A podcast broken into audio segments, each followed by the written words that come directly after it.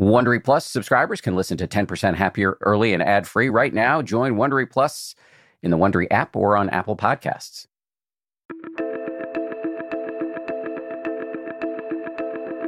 This is the 10% Happier Podcast. I'm Dan Harris.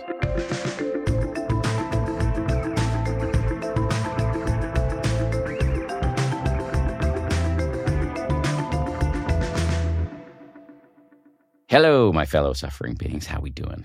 Uh, the phrase "get over yourself" is often used in a flippant way, but I think it's actually speaking to a pretty deep human need to get out of our heads, to get off our own backs, to get out of our own way, to be blown away. In fact, the Greek word for ecstasy translates to standing outside of oneself. At a fundamental level, this is what Buddhism is all about seeing through the illusion of the self. The self is the source of so much of our suffering. We spend so much time building it up and defending it when in the end, there's really nothing there, or at least not as much as we might think. To be clear, and a lot of people get confused about this, in Buddhism, we're not saying that you don't exist. I mean, obviously, you look in the mirror, you'll see yourself. It's just that if you can learn to take your thoughts and your emotions less personally, you will be less owned by them. You can lighten up. So many Buddhist practices are designed to help you unlock this source of self centered suffering. And today we're going to talk about a foundational Buddhist list that can help you get there. It's called the five aggregates. And I won't go into great detail or any detail really right now about the aggregates because our guest, who's a true Dharma nerd, is going to hold forth with some great eloquence. Pascal Auclair has been immersed in Buddhist practice and study since 1997. He now teaches retreats all over North America, and he's the co founder of True North Insight and one of TNI's guiding teachers. I had never met Pascal before this, but I found him to be utterly delightful. Just to say, this episode is part of our end of the year Deep Cuts series, where we dip into the archives to find some of our best episodes that we think can uh, most effectively address any holiday stress or madness you may be feeling. Audible lets you enjoy all your audio entertainment in one app. You'll always find the best of what you love or something new to discover. They offer an incredible selection of audiobooks across every genre, from bestsellers and new releases to celebrity memoirs, mysteries and thrillers, motivation, wellness, business, and more.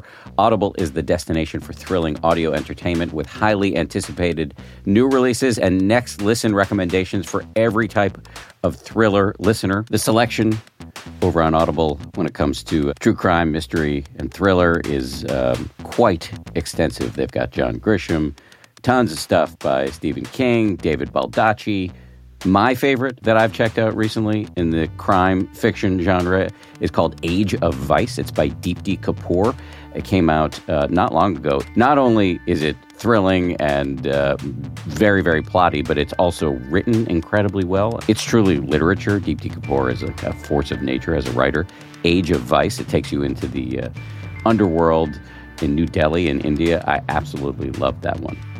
As an Audible member, you can choose one title a month to keep from the entire catalog, including the latest bestsellers and new releases. New members can try Audible free for 30 days. Visit audible.com slash 10% or text 10% to 500 500. That's audible.com slash 10% or text 10% to 500 500 to try Audible free for 30 days. Audible.com slash 10%.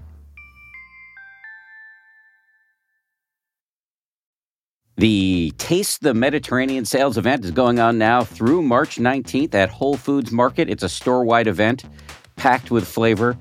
My family and I are regulars at Whole Foods Market. We've got one, I think, less than a mile and a half away from our house.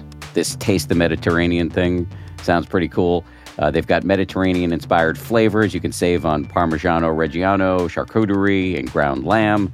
They've got delectable seafood choices. You can save on whole branzini and sustainable wild caught sockeye salmon, which is a regular feature at our dinners in this house. My son loves that salmon from Whole Foods.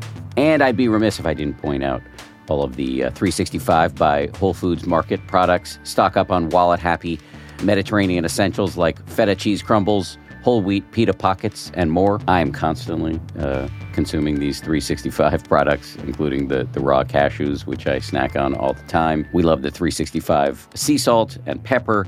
Uh, we love their sushi rice. You get the picture. Go check it out. Taste the Mediterranean now at Whole Foods Market. I always love it when uh, the people behind a product that my family already uses tell us that they want to be sponsors of this show. Today, it's Tidy Cats. As you may know, we have uh, an unreasonable amount of cats, four of them. So we use a lot of kitty litter, and Tidy Cats is great. Uh, they have a product called Tidy Care Alert, which uses color changing crystals to detect potential concerns and help you put your mind at ease. Let Tidy Care Alert help keep an eye on your cat's health. Whether you have one or four cats, they make it easy to keep track. Plus, it's low dust and lightweight with long lasting ammonia control from the brand most often recommended and personally used by veterinarians. I'm not a vet, but I do love cats. Tidy Cats. Check them out. Pascal Auclair, welcome to the show. Hey, thank you so much. Thank you. People at home can't see it, but you're wearing a fetching sweater that has a scarf knit right into it. This is high technology.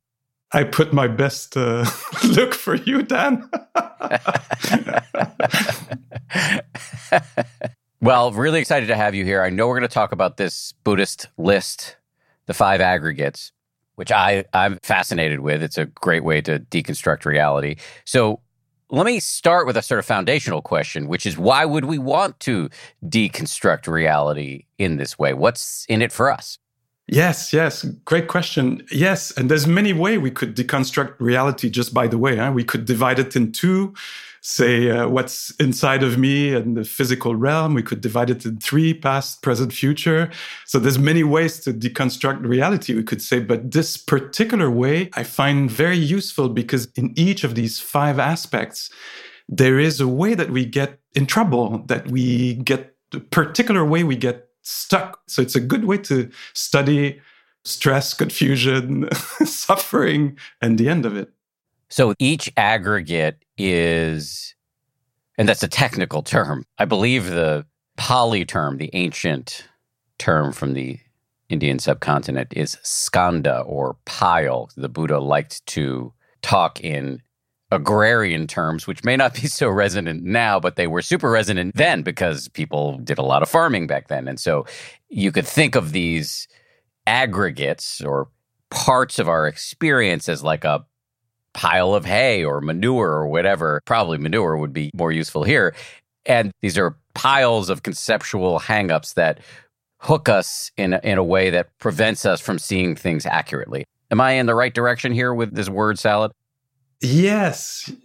Yeah, yeah, yeah, yeah. Pile. It works for me, the pile. But you know, the way I think about it, and it might come from Jack Kornfield, I'm not actually sure, but I definitely think of them as not the five aggregates, but the five rivers the five rivers of things happening. So a way to think about this is just even as right now, as you're listening to me or anybody at home is listening to this podcast, there's five types of things happening at once. And so if you want, let's look at it just now in experience as it's happening. So, for example, there is a, the first aggregate or river running through, we could say, is the river of materiality. So as you're there, there's sensations in your, maybe your butt on the chair. There's sensations in your hands. So there's a river of uh, physicality, materiality running through, right? It's happening right now. We could put part of it like the sounds, the sounds waves that are coming to your ears. So there's a river of sounds. And uh, so this is one river that is running through right now. The other river that is happening is the river of pleasure and displeasure. If I say something that is pleasurable to your ear, you're going to experience pleasure right in the moment. If I say something that is either confusing or disagreeable. So there's always fluctuation. That's why I call them a river because it's always changing. The breath is happening right now, uh, breath coming in, coming out. So what we call the body is a river of different sensation. It's a river also of pleasure and displeasure that is happening. And another thing that is happening on top of it at the same time here is that there's a river of making sense of what's happening. So there's not only, let's say, the sound waves happening, there's also it makes sense. You understand something of what I'm saying.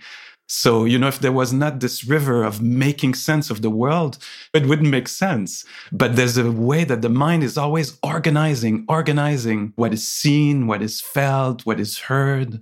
And so that's a third river And then there's another river of intention. I find this so fascinating, Dan. I have to calm myself down talking to you. and so, as you're listening to me right now, and anybody else is listening to this, there's not only a river of making sense, you know, a series of sense that it makes, there's also the intention. The intention may be to listen I think I can see it in the way you're listening to me that there's something happening in the mind. There's the intention to listen. And maybe somebody else at home have, has the intention now to cut a carrot or a banana. So, what is it to be a human being? It's these rivers of intention. There's one left that I didn't name. Should I name it now? Yes, please. Yeah. So the fifth one, and maybe we'll be able to come back on all these. We have time. The fifth one is a river of consciousness. So all these things are recorded. They're received, the sensations, the pleasure, the meaning, the intentions can be known. And so this is what we're doing just now. We're actually deconstructing uh, our immediate experience into parts. And yeah, it can be fun to do. And so, maybe one other way just to explore this, just for a minute, if you allow me, I would suggest we look around the room. If we just move our eyes around the room, we see many things of the material realm. You know, I see a window, lamp, drawer, books. So there's these forms that I see. And maybe I see flowers, for example and they're pleasant to me the flowers that uh, my partner gave me. So there's a feeling that comes with it. It's not just like colors and form. It affects me in a way. So this is happening right now as i'm moving my eyes. And i recognize things. It would be really bad if i didn't recognize window lamp things like this. I need to organize the world. So this is happening at this time and what else is happening well the, the intention to move the eyes around is happening for me and all this is being known. Yeah. And so, in a way, it looks really, um, the word comes in French here, anodin, like not so important. Yeah, it's life, you know? Yes, yes. Yeah, so not so important. But as I was saying earlier, in every aspect of what is happening, of these five aspects, there's something that can happen that can lead to my confusion, afflictive emotions, disappointment, getting trapped in my conceptual world. All kinds of things can happen. And that happens not only when I look around the room, but it happens in my relationships, in what happens in my own mind. And so that's the, the kind of play or practice around this is to deconstruct, to find out how I get in trouble with each one of these things. I heard this uh, teaching maybe uh, more than 20 years ago and it was kind of intellectually interesting to hear. But also, it ignited something in me. Like, I want to actually go closer to get intimate with these different things and to see how I was getting in trouble and experiencing uh, dukkha, this word, this Pali word of suffering and feeling of separation and there was a time in my life I was not aware of this. I was not aware of how I was perceiving and conceiving reality. It was like, yeah, unconscious. And it was revealed to me one time when I was in the doctor's office. Uh, so I was 25 years old back in the 90s. And I'm in the doctor's office, and the doctor tells me, Hey, Pascal, there's something going on. It's not good. You're actually gonna die. You don't have an immune system anymore and you know you're HIV positive. Not only are you HIV positive, at this point you have AIDS. There's no more immune system that works in your body. So I was sitting there, and what happened, you could say, one interpretation of this is that there was a spiritual experience. Everything I thought was solid crumbled, like youth, health, life that I thought was permanent and solid suddenly my spiritual teacher of the time of, at that moment the doctor was telling me everything you thought was solid and reliable and stable actually is not. And so that's how for me i was sent on a quest and a big quest because these things were revealed to me that what i thought was solid and permanent was not. And the buddha when he talks about this first aggregate form, the body, the material world, he compares it to foam. he says foam by the side of the ocean or along the Ganges River or any river, foam changes shape with every wave. With every wave that crashes on the shore, the foam there changes. There's nothing to it. It's insubstantial. It's changing. It's ephemeral. It's, there's nothing inside of it. Well, the body is the same. There's nothing solid in the body. And so when I heard this teaching, I recognize, oh my God, that's exactly what the doctor told me there in the in his office. He told me what you thought was solid and permanent, like the body, is not. There's going to be death. Health is not solid either. There's going to be disease. It's coming. It's there.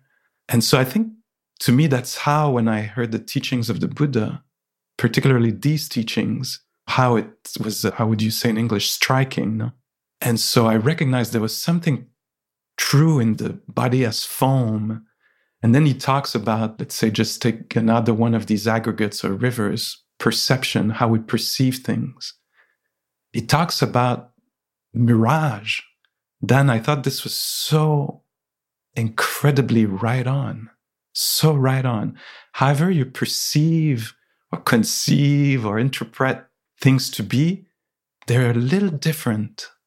So that matched my experience of you know health body youth or you know the stability of life. Suddenly he was saying to me that's how i took it very personal. He was saying to me hey what you perceived as solid in a way is a mirage. It appeared like you owned health for example but life revealed to you that you don't own health health is conditional when the conditions supporting health are there, there is health. And then when something comes in, and then, you know, a different condition and health suddenly shows that it's not that solid. Or, for that matter, democracy or peace. And so when I heard this, especially this image of the mirage, to talk about how we perceive things, I think it, I got uh, hooked to Buddhist practice and Buddhist philosophy. You answered a question I was going to ask you, which is you talked a lot about how we can get in trouble if we're not seeing the aggregates for what they are. And the answer is we assume things are more reliable and permanent. And then we set ourselves up for suffering when we find out that, yeah, you're going to die. Everybody you know is going to die. Or, yeah, uh, you think you're perceiving things accurately, but maybe you're not. It can be hard news to hear. But if we're walking through life understanding that everything is an aggregation. There is no core nugget of you that is permanent. It's hard to see, but it's better to see it than to be surprised by it.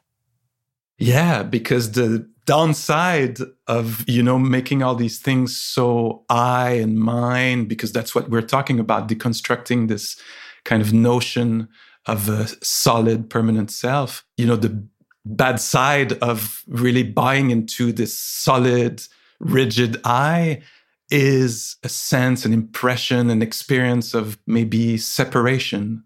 No? Yeah, like you feel, you might feel that you're in one side of reality, you know, inside little consciousness inside this body. And there's the outside environment, there's a separation. And this separation is very stressful because it's viable. You know, there's me on one side and the world on the other side. It's viable, but it's going to require a lot of work. I'm going to have to be maybe aggressive or defensive or strategize a lot.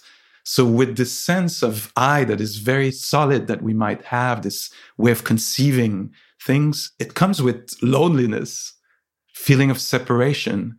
And because we make it solid, this kind of sense of I it might come also with fear fear of death, fear of what's going to happen when I die. First, it looks to me, I don't know how you feel about it, but to me, from that view of a solid, permanent self, death seems totally weird. It seems uh, like a nonsense, an insult, even. you know, it doesn't match, it doesn't fit with my conception of reality in the way that I feel that I so exist. And it's also the experience I have when somebody that I know dies. It's so strange that they existed. They so existed. They were so in existence. And now you're telling me that they don't exist anymore? This is so strange. It doesn't add up. So death is strange. And then after death, if there's a solid I and it disappears, it's totally stressful. If it continues, it's also stressful because I don't know in what form it's going to continue. And so here the Buddha seems like very gradually, very methodically, some words like this. Methodically. Yes. Yeah, thanks yes. for helping me here. So, in a very methodic way, the Buddha is saying, hey, let's start to question this a little bit. I'll give you a few different forms to do this. So, let's remove the lens, you know, the glasses of I, what I want, what I don't want, what is mine, what is not mine. And let's put on, let's say, the lens of the five aggregates. And let's look at experience in this way. And what we might find is that there is constant death in a way, constant appearance and disappearance of things. You know, the body sitting feels a way. An hour later, the body walking feels a completely different way. In my mind, it's the same body, but in experience, it's a completely other body. The mind, the mind that is happy, the mind that is sad, the mind that is confused or shameful or arrogant, I think it's my mind, but when I look at it more closely, I find such different event, phenomena, textures, you know? And so that's how I understand this invitation of the five aggregates or five rivers or five aspects or piles, you know? The Buddha saying, come a little closer to this. Look at it in actuality while it's happening, and let's see how it behaves and we'll find a lot of comings and goings.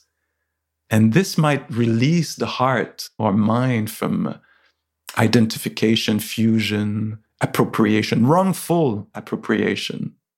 I'm laughing at wrongful appropriation because one of the quotes I love, I've, I heard it through Joseph, but he has this quote from some monk who says something to the effect of, when you think of anger as your anger, that's a misappropriation of public property. yes, it's of the public domain. Yeah, I've heard him also say this. And you know, when we talk about this, it seems a little intellectual, conceptual, maybe fun, fun to think of, but it's not clear that we can grasp the relevance of this, you know, the importance, the, I want to say the seriousness without being too serious about it, but, you know, that this tendency that we have to appropriate to define to yeah identify with all the events that happens in the body mind. This can lead to stress. And we know one day we look in the mirror and suddenly youth is dripping dropping disappearing crumbling you know?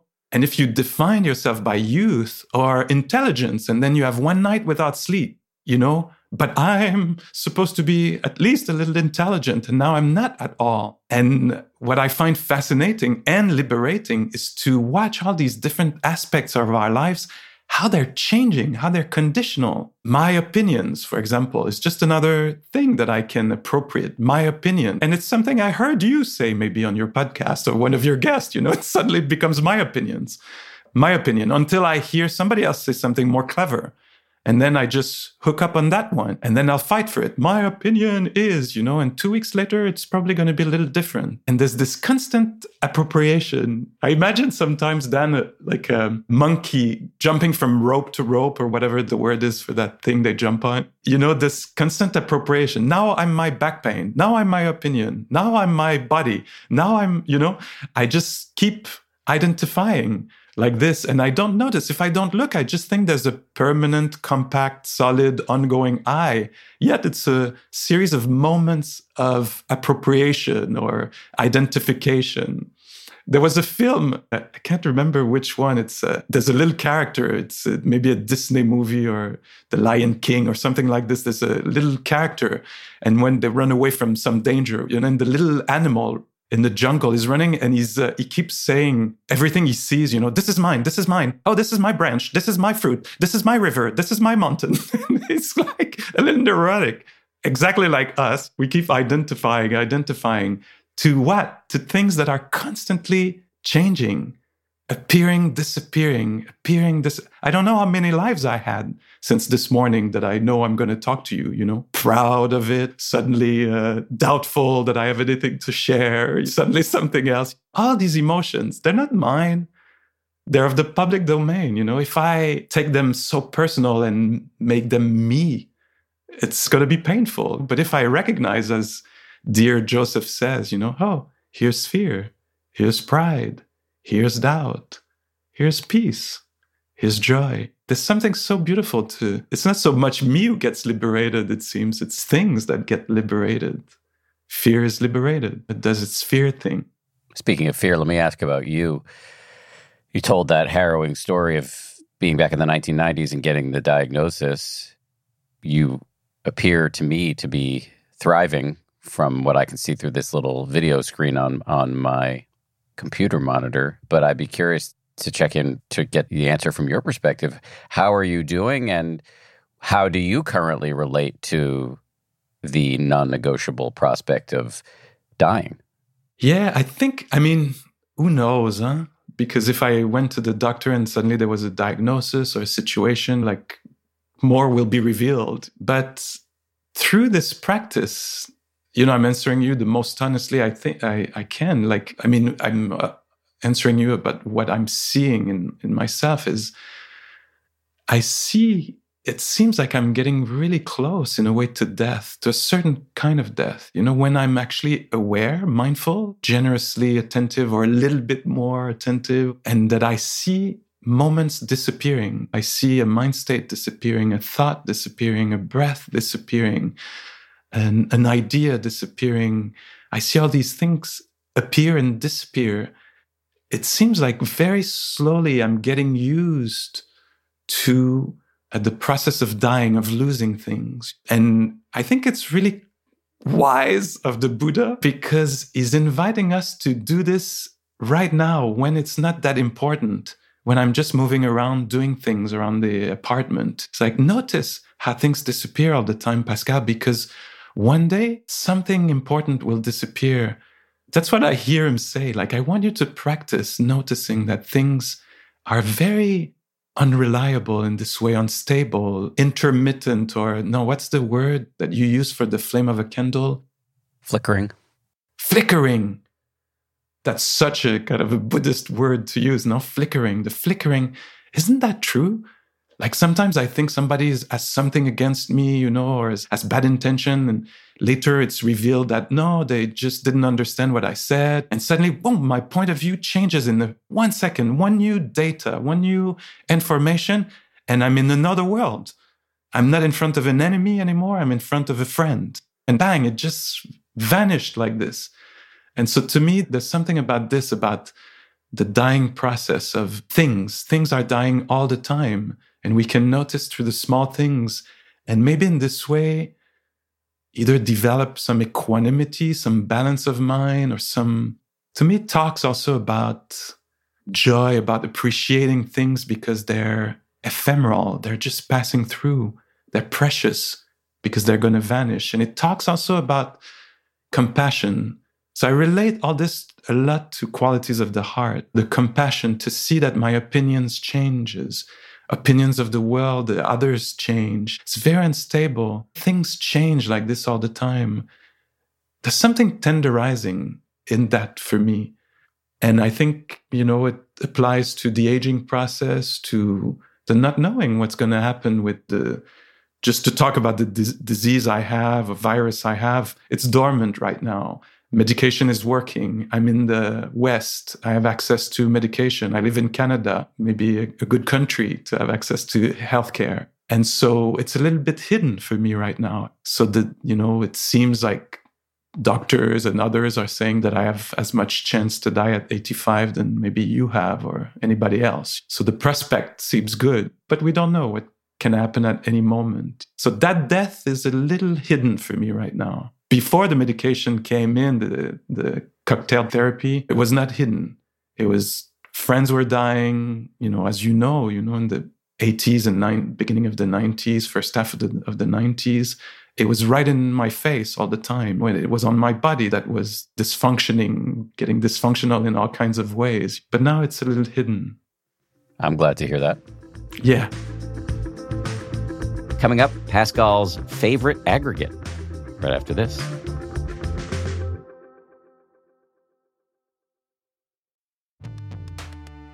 The show is sponsored by BetterHelp. What is the first thing you would do if you had an extra hour in your day? Many of us spend our lives wishing we had more time. Therapy can help you figure out what matters to you so you can do more of it. This is something I've spoken about at length for many years with, with my therapist as somebody with a pronounced tendency toward overscheduling uh, working on figuring out what I care most about, what matters most to me, has been very useful when it comes to setting priorities. If you are thinking of starting therapy, give BetterHelp a try. It's entirely online, designed to be convenient, flexible, and suited to your schedule. Learn to make time for what makes you happy with BetterHelp. Visit betterhelp.com slash happier today to get 10% off your first month.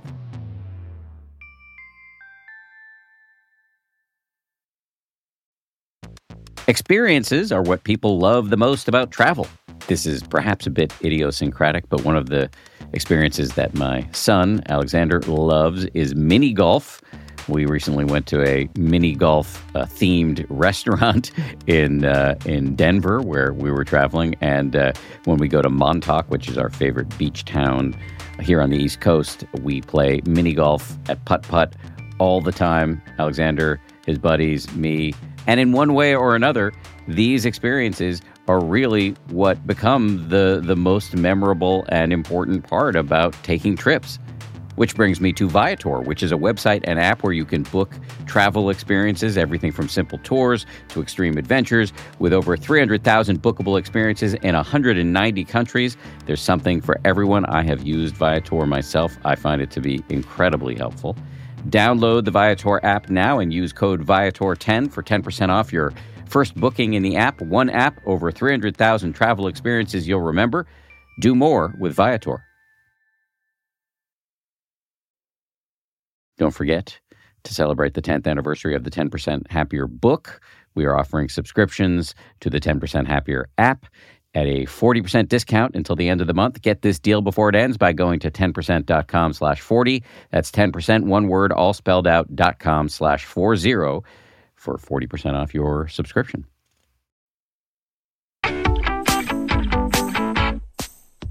I think what might make sense to do is to walk through the individual aggregates to really sort of approach it with a little bit of the methodical nature that the Buddha himself tended to muster. So why don't we start at the first aggregate and, and then go from there? How does that sound? Yeah. So the first one of these uh, rivers running through is the river of physicality, of form, or we could think of our body. And with this, it's right there, you know, my body. Like, check with you. Is that the way you feel about it, the way you sense it? It would be very natural if there was an kind of appropriation or defining of self. And the Buddha, being very methodical, talks about four ways that we identify with things. And so let's take the body. How do you feel, Dan? Do you feel that the body, and it might be the four views might uh, happen at the same times, but do you feel that the body is yours? Is your body? It depends you know, if I'm in meditation, I can start to see that it disaggregates. I can see it's just a flow of sensations. However, if somebody stands too close to me while I'm walking through the streets of New York City, it really does feel like a personal violation. That's great. That's great what you're saying because you're showing the conditional nature of our perceptions. How we hold it is different depending on the mind state, the situation, the environment. And so I like this because in there, there's fluidity what I'm hearing you say is there's fluidity in my sense of how I hold the body. And so it can be that it's my body, or the views that the Buddha talk about is like it's either mine or it's I. I am the body, or it's mine. Or another view is it's in me.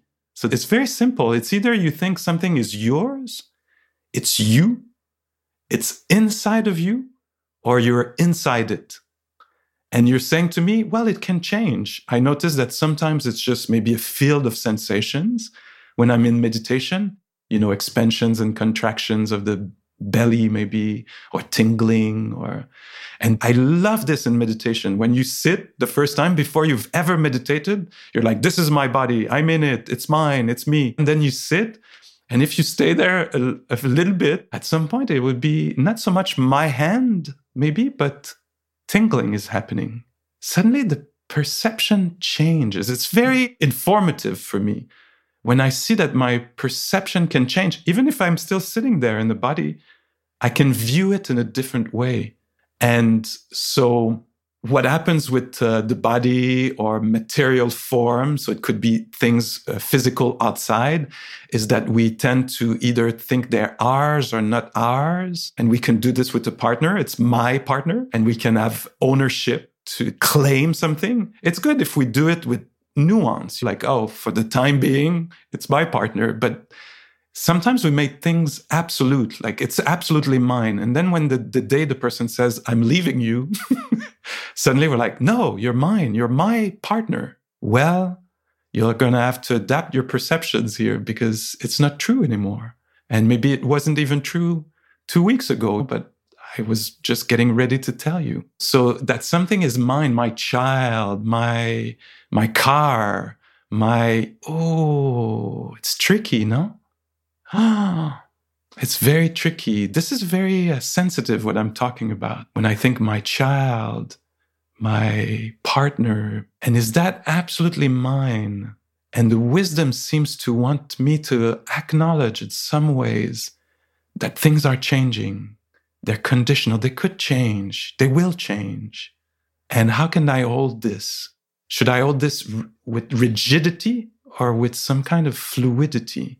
Like your sense of the fluid sense of I. It's mine and it's not mine. It's my legs, my mobility. And maybe, whoops, it's not mine anymore. So the senses we have that are functioning now, they're functioning only for a while. And so we want, in a way, to reflect on this prior to the event happening so that we can go through change more smoothly. That's why I find this very rich to think of how I appropriate material form. I remember in one retreat, Dan, there was one person who uh, at the Q&A was asking one of the monastics who were leading the retreat. The person said, I own a restaurant. So that's the first aggregate form. you know, I own a physical restaurant. It's my restaurant. And somebody comes every week and they do graffiti on the window of my restaurant. So what about this? That was the question to the monastic. And the monastic said, well, you know, that's where wisdom, I'm putting it in my words now, but the monastic said, that's where wisdom becomes really important here. It's your restaurant. Yes. On a conventional level, it is. Absolutely. But it's also not your restaurant because you cannot own something physical. Absolutely. You can own it as long as everybody else agreed. You went to the lawyer, signed papers, whatever you do, you own, everybody agrees it's a contract, you own the restaurant. But if war starts like it does in some countries we know, and suddenly you can find out that it's not your restaurant, absolutely.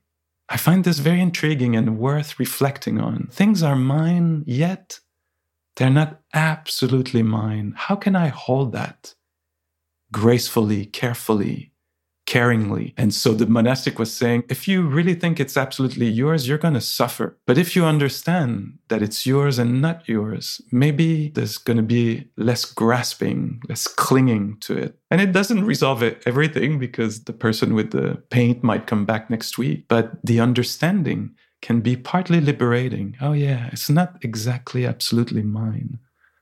To me, it removes the kind of possibility of the tantrum. So that's little words for the form, this uh, first uh, aspect of experience that we're invited to come closer to be intrigued by, investigate, uh, become attentive to our relationship to it and how it behaves. There's something also that comes to mind that I find remarkable. I've heard this a couple of decades ago. It's the Buddha reportedly saying, there's a different talking about this aggregate of form he's saying the oh the earth element. The earth element wise beings they recognize it when they see it or experience it earth the hardness solidity. They recognize it and they stop there.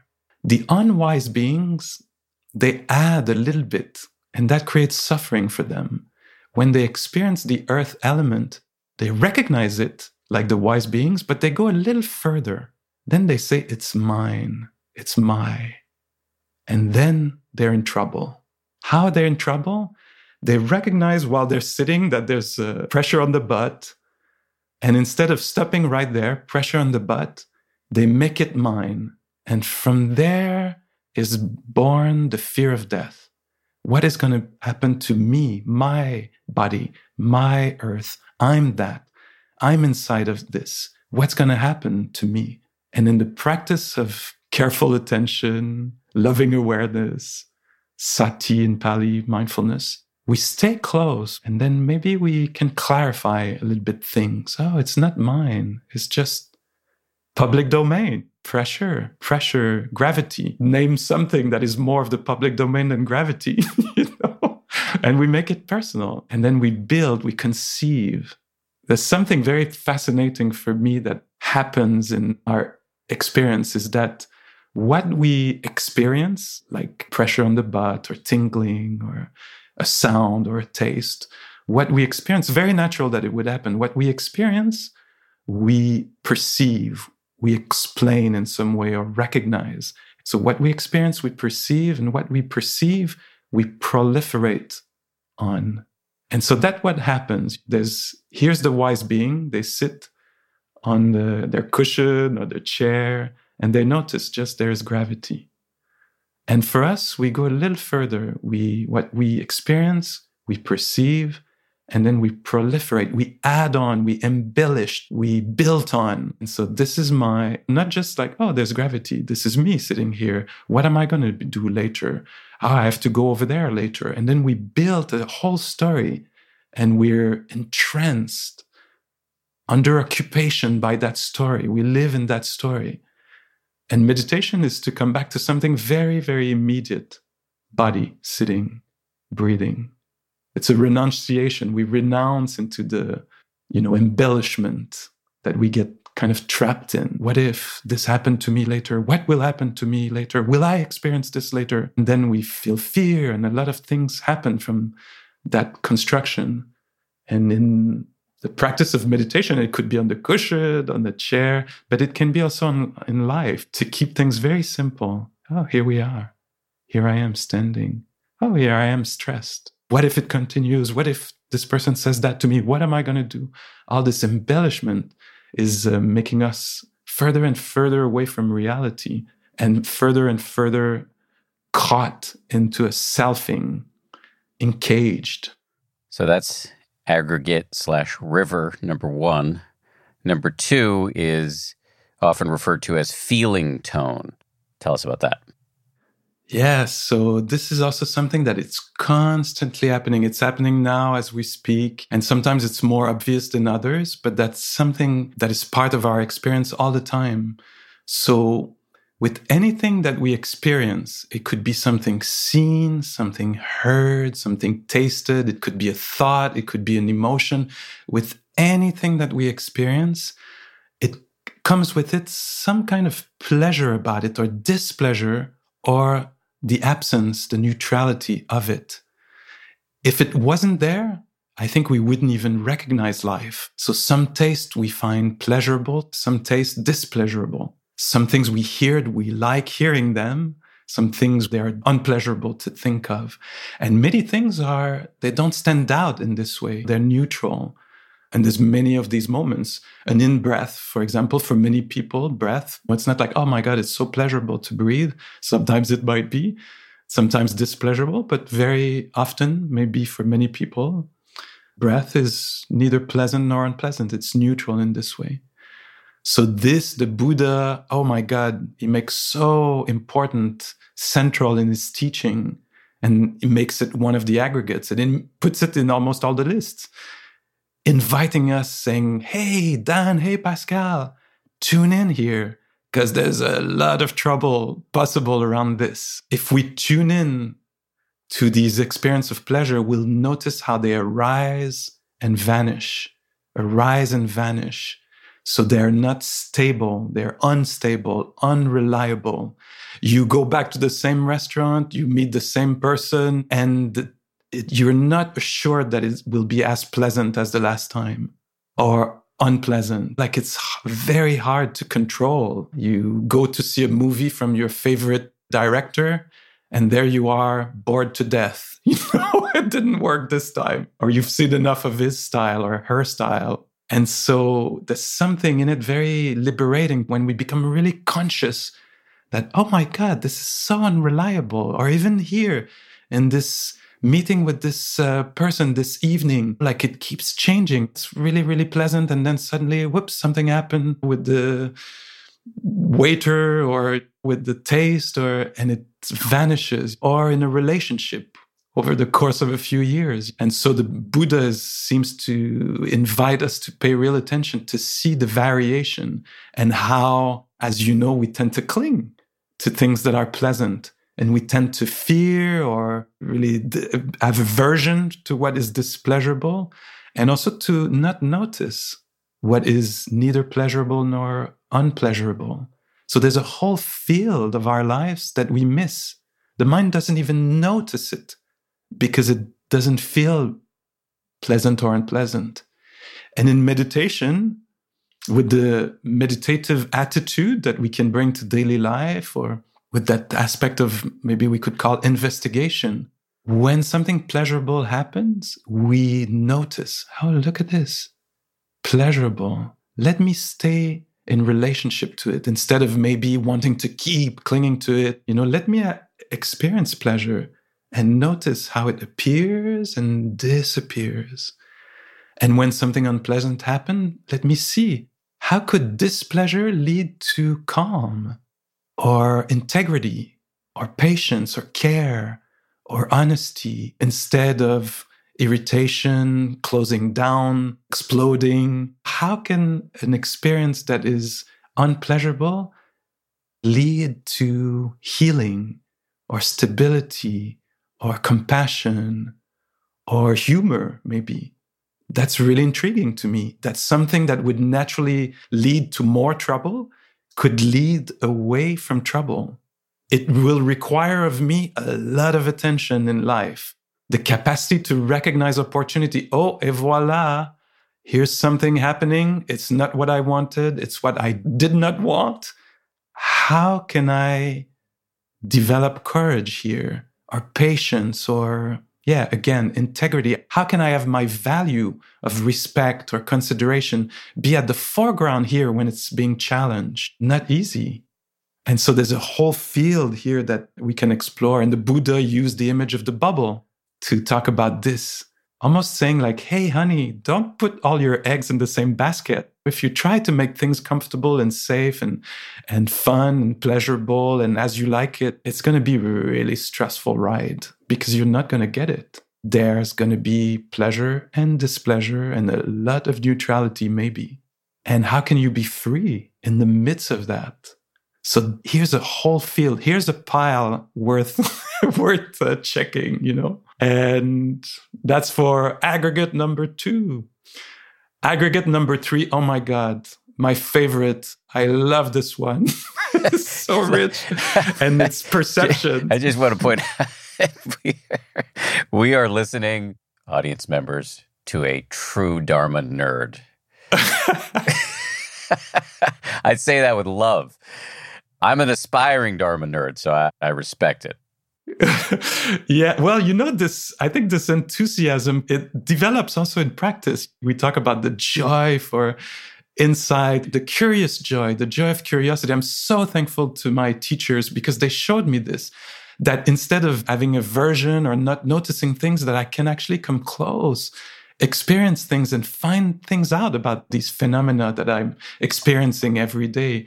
And with uh, this curious contact, the curiosity becomes very slowly, it becomes a joyful curiosity. And so now I'm like, oh, can't wait for something displeasurable to happen to see how I can do with this. It's like the next episode of a Netflix series that you're enjoying. It's like, what's yeah. going to happen next year? yeah. And so this third, the aggregate, I'm really enthusiastic about it because, you know, it's perception, how we perceive things. And so when we were talking about the feeling tone. It's more like how we're affected by things, huh? how they're experienced as pleasurable or displeasurable. And now it seems like it's more about the object, the thing itself, you know, how we perceive the things. And uh, so imagine that's the classic example. You're walking in the woods and it's uh, getting dark, and then you see across the path a snake and then you jump or freeze or want to fly fly and so you, you see the snake and then you look a little closer and suddenly your perception changes and you discover it's a branch. Do you see how the internal experience changes? The thing hasn't changed. Fascinating to me. It's the same old thing that is on the ground there but it's perceived differently and therefore the whole of the inner experience changes when I felt like there was a threat, I needed to defend myself, I might die, poison, all the embellishment of my mind, you know, suddenly it's a completely different thing. And so this image is an old classic image, but this is what we experience in life. You know, when we perceive things, we think that what we perceive is what the thing is. Yet, as we pay attention, we'll discover that there's a lot of projection in there because of past experience. When I met somebody looking like that person, it doesn't look good because a person who looked like that person in the past did something to me, or I learned through education or the dominant group that this kind of person are dangerous. They are dangerous. It's not a perception to me. It's a fact. They're dangerous. I need to change the side of street, you know, go on the other sidewalk. And with this practice, we learn to pay attention and recognize things for what they are. Oh, such a Buddhist expression, recognizing things for what they are, seeing reality for what it is. And here the work is to recognize that what we think is objective is actually very, very subjective. That I see somebody and I will, it's not that they're desirable or dangerous. It might be it might very well be, in many cases, I'll find out that I was actually infusing, suffusing the sight with my own learned conditioning. And so, wow, that's remarkable. So, when I think, for example, oh, the future looks bleak to me, the amount of freedom possible when I'm able to recognize that this is a momentary perception, it's a mirage if I'm confused, like we are often, we take our thoughts to be reality. So the week is going to suck, the year is going to suck, the rest of my life is going to suck. That's really painful unless I know it's a mirage. If I know it's a momentary perception, then maybe I can hold it more lightly. Oh, it looks bleak. That's how it appears right now, appearances. And I can learn to relax in my projection. And we could think, oh, yes, it makes sense for the future, but it, for the, the past, no. And maybe with practice or closer look, I might find out that depending on my mood, I'm going to perceive even the past differently. I always sucked. I suck. I always sucked. everything, I always, everything I experienced in my life sucked. Is that more about reality or it's more about a mood? And so here's perception how I appear to myself in any moment, how others appear. People, Dan, people, people when we're impatient. Ah, people, they suck. People suck. That's a fact. That's reality. you know, on a bad day in New York City, you know, you're trying to reach some destination and all these pedestrians, you know, they suck. And then you come out of retreat or meditation or something just happened to you some beauty some beautiful moment and then you walk in the street and people people are so touching so moving. People there's so much compassion for them trying to find their way be safe experience ease so people how they perceive and past and future and myself and so munindraji you know that one he was one of Joseph's teachers, yes. Yes. And when he says the thoughts about your mother are not your mother, that's kind of basic liberation. It's huge. It's basic, but huge. To know that a mirage is a mirage can be so helpful in life. Oh, Pascal, you're discouraged. Of course, it looks like this. Instead of buying into, adhering into any perception, to see, let's see, let's see what's going to happen. I think it's good to know. It helps me for me when I meet people who have a different view on all these three, different view than mine, you know, to say, of course, they can understand things differently because of their experience, what they've been exposed to, and what I've been exposed to. And one thing can be seen so differently from two people. Coming up, Pascal talks about responding instead of reacting to stuff and practices for working with selflessness.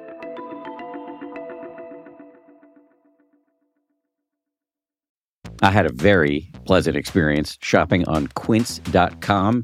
Very easy to use website, and they've got a terrific selection. I bought myself a cashmere sweater and a sweatshirt. That sweatshirt in particular is in extremely heavy rotation. If you watch the YouTube version of this podcast, you will see it. Or if you see me on social media occasionally, I'm wearing my Quince sweatshirt. And I have to say, uh, the prices are hard to beat for a luxury brand. What's more, Quince only works with factories that use safe, ethical, and responsible manufacturing practices, along with premium fabrics and finishes. Indulge in affordable luxury. Go to quince.com slash happier for free shipping on your order and 365 day returns. That's Q-U-I-N-C-E dot com slash happier to get free shipping and 365 day returns. Quince.com slash happier.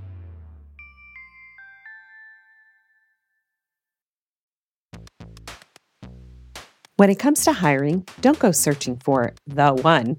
Just meet your match with Indeed. If you need to hire, you need Indeed.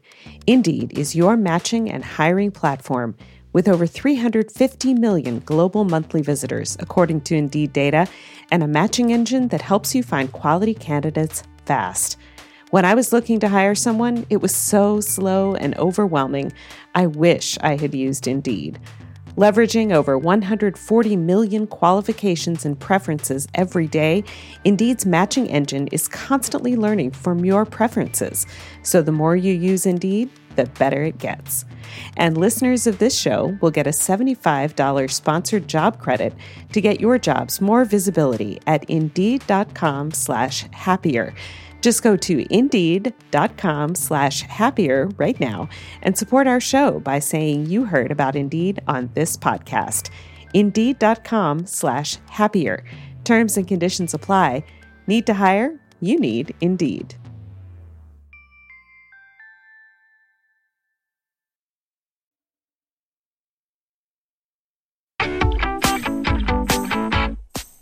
Just to take this aggregate in a slightly different direction, I have not done much practice using the aggregates as the focus of my meditation practice, but I've certainly heard it discussed, this Buddhist list, many times in, on retreats or in podcast interviews or just imbibing Buddhist books or Dharma talks in my day to day life. And the, somehow this notion of perception has weaseled its way into my practice in the following way, which is every once in a while I'll be sitting or doing walking meditation and I will hear something like a fire engine or a cat puking on the rug or whatever.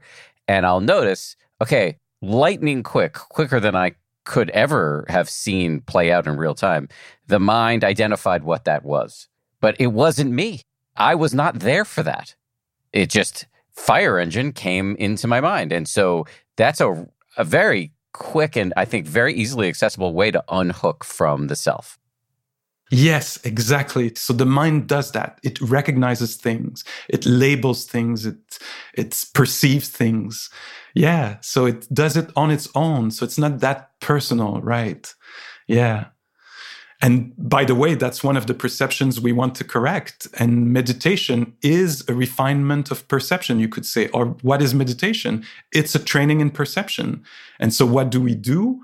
Partly see if you agree with me on this. We can compare notes. But when we uh, practice, we start to come closer to experience as, as they're happening. And we're invited to notice the specific characteristics of things. This is a taste. This is a thought. This is agreeable. This is disagreeable. This is felt in the toes. This is felt in the hands, you know, and we get really specific about the experience. And at some point in that perception training, what starts to stand out is the characteristics that are not specific but universal to things. So some things are tasted, some things are heard, some things are thought, some things are blue, some things are red. They all have specific characteristics, things. Some things are pleasant, other things are unpleasant. But what do they all have in common is what starts to be noticed in the meditative attitude or uh, in meditation. What we start to notice is that things appear and disappear.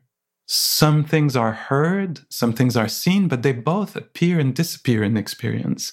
Some things are pleasant, others are unpleasant, but they both appear and disappear.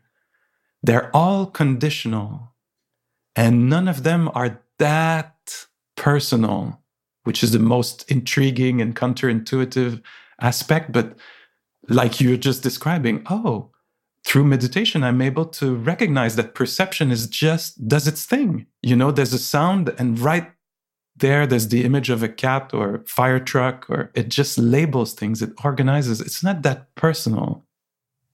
I totally agree. I totally agree.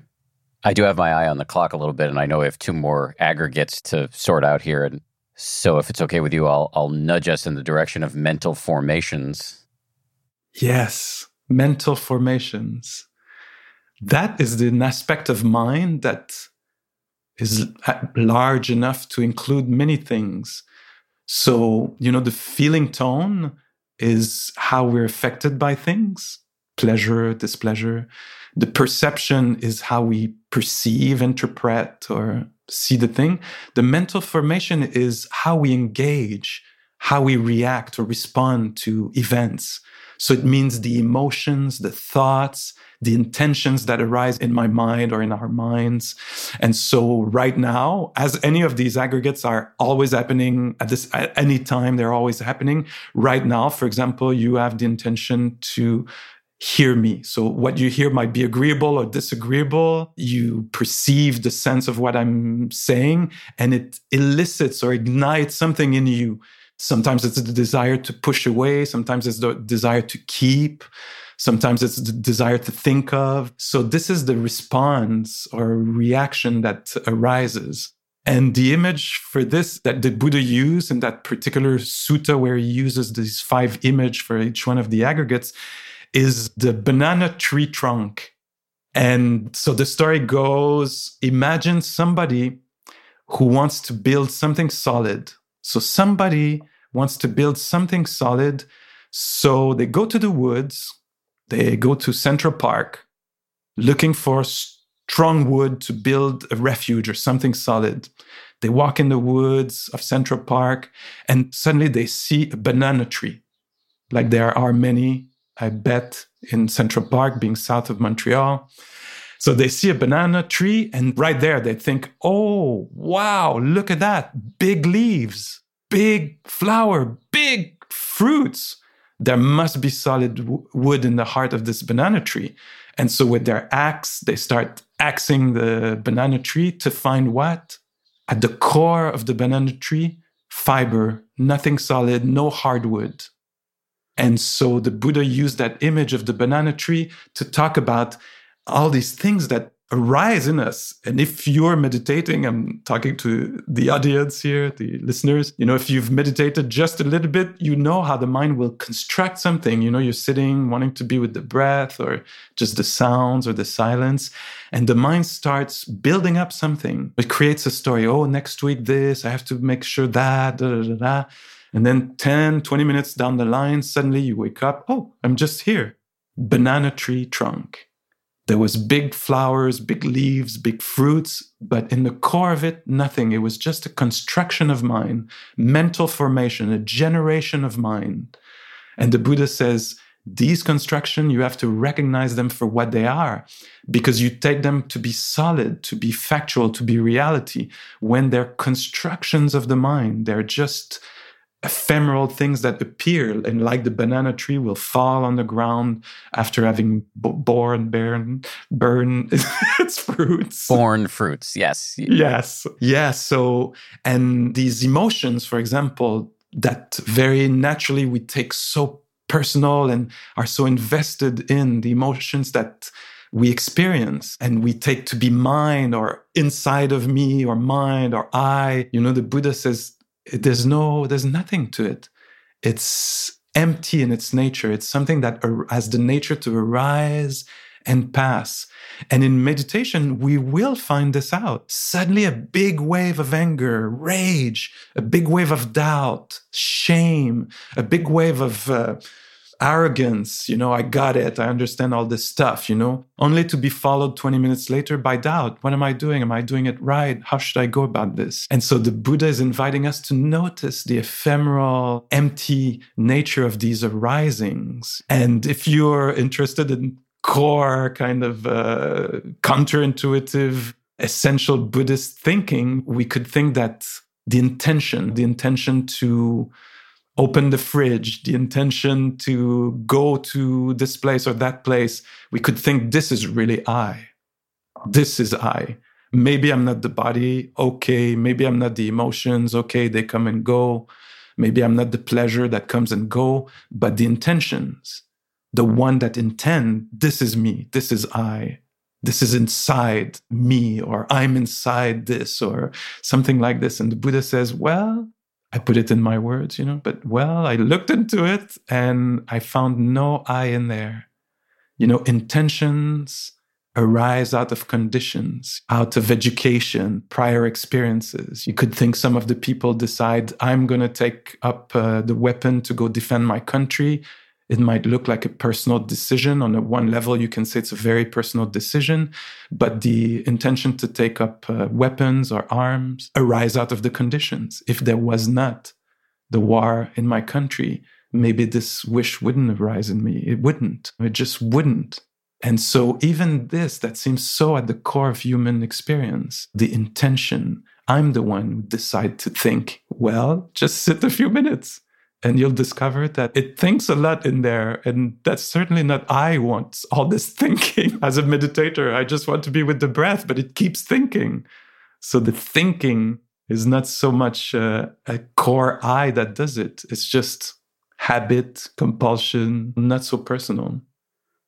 And then the last aggregate consciousness. Is that like a Carl Sagan imitation? so I tried to make it a little to get the attention of the listener because this has been going on for too long. Not so at I all. need to grab the attention a bit here.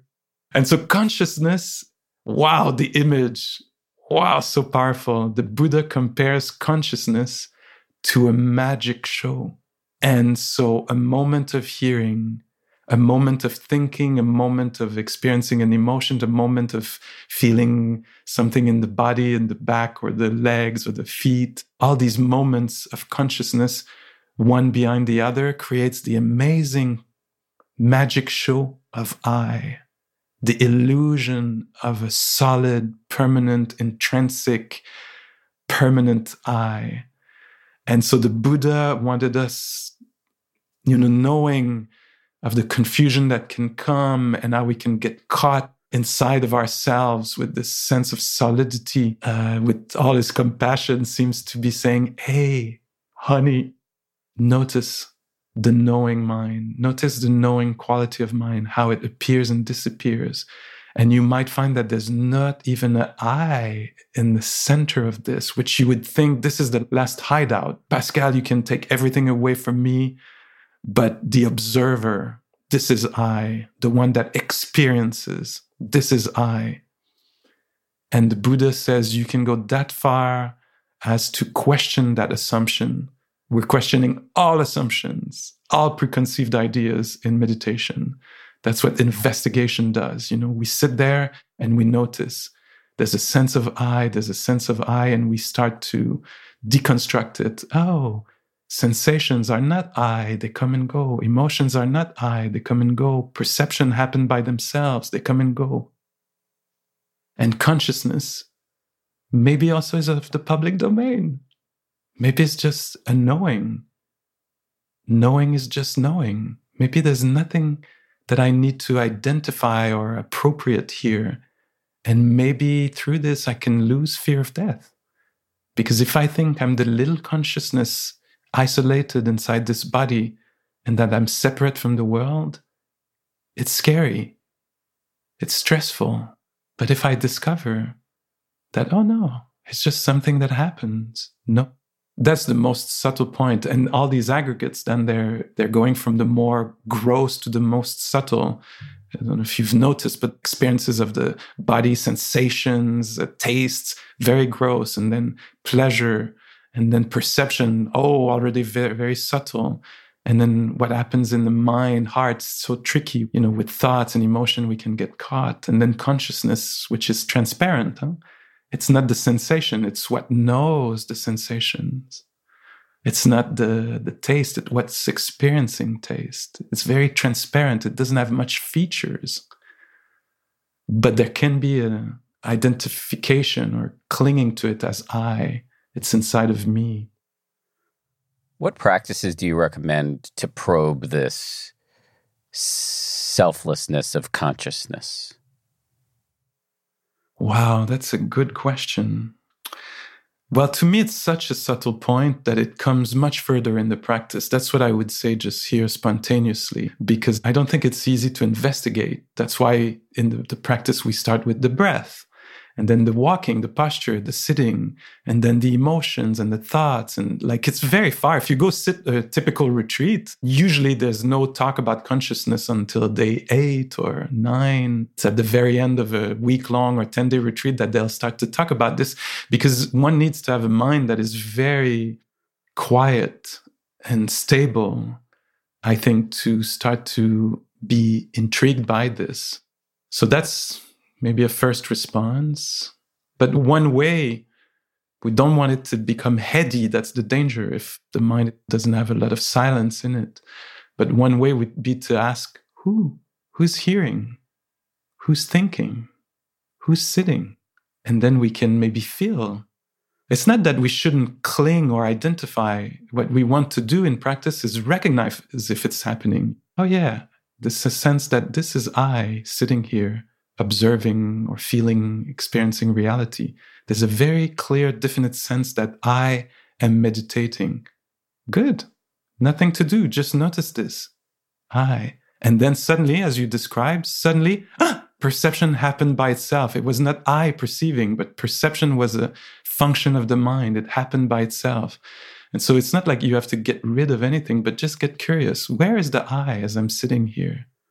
If the mind has agitation to it, it will become discursive, conceptual. I'll be thinking. But if there is some quietness, then maybe I'll be able to sense how it appears to me, how it's perceived in this moment. Oh, I is listening. And maybe sometimes something else happen. You know why we use the language and we can play with this also. Maybe that's going to be my last possible answer here is, um, you know how when we practice, the wording that we use, might, we might remove the I as we practice. And instead of saying, I'm hearing silence or sounds in the street, just to say, hearing is happening. Hearing is happening. Oh, there's fear. Fear is known instead of I'm experiencing fear or I'm knowing fear or joy. Joy. Joy is happening. So we remove the I not to go towards uh, dissociation. That's something else. We remove the I from the language just to see how it lands in the experience. Oh, there is chopping carrots, you know, is happening. There's breathing. And suddenly we might experience it for a few moments that, oh, yeah, there's no I in there and no one is disappearing. Nothing is disappearing. We just remove that way of perceiving, conceiving the world, and things keep going two questions before I let you go. One is Is there something I should have asked but failed to ask during this romp through the five aggregates? No, there's nothing, nothing you should have asked or could have asked. Is there something I should have said or could have said? Probably the, the, it'll come later. You know? but this is what happened here this time, I would say. An important thing to me, though, that I try to do when I teach and that seems very important is to make the connection with these things that can seem so conceptual and almost cold, you know, no self, not I, make the link with the heart because I think to me, that's why I'm still practicing today, It's because all this that we're talking about, these things, they become practice and they can become practice. And if they become practice, they'll make the heart vibrant. To me, what I see in this, strangely enough, is that it's liberating. It's liberating the heart. It's freeing the heart. What's at the end of it? I don't know what the very end, but what's happening, appearing is that joy is more available, that tenderness or compassion arises more spontaneously, that there's more equilibrium, equanimity, balance inside the heart, mind, that there's more compassion in relationships and joy and appreciation, that healing is possible. To me, it's really related to healing, to the heart. I don't know if I was able to convey it today, but that's definitely to me what it means, all this is that joy becomes available and care, maybe less self absorbed, fascinated by self, and things like this. The Tibetan phrase comes to mind all the time at moments like this.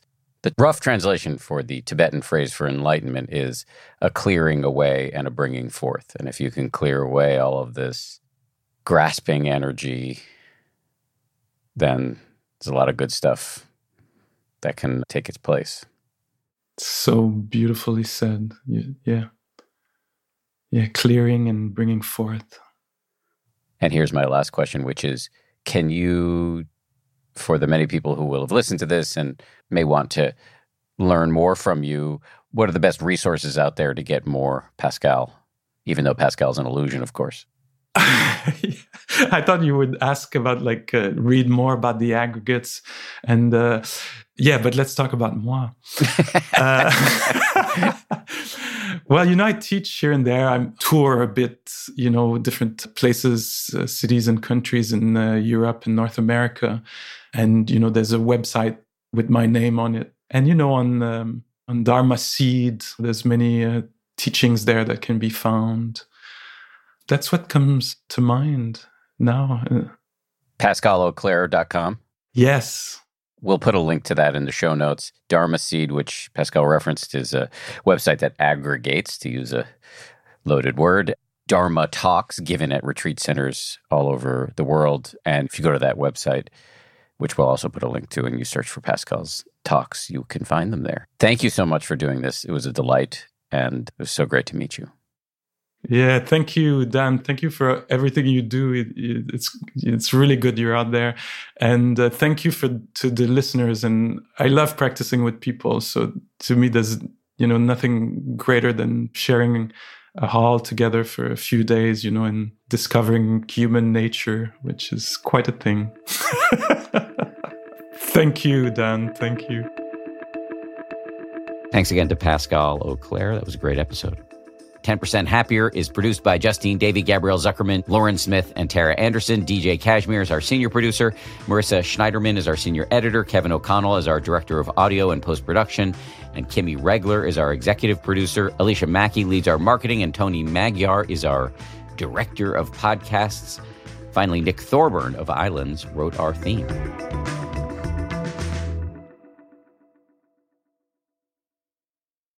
If you like 10% Happier, and I hope you do. Uh, you can listen early and ad free right now by joining Wondery Plus in the Wondery app or on Apple Podcasts. Prime members can listen ad free on Amazon Music.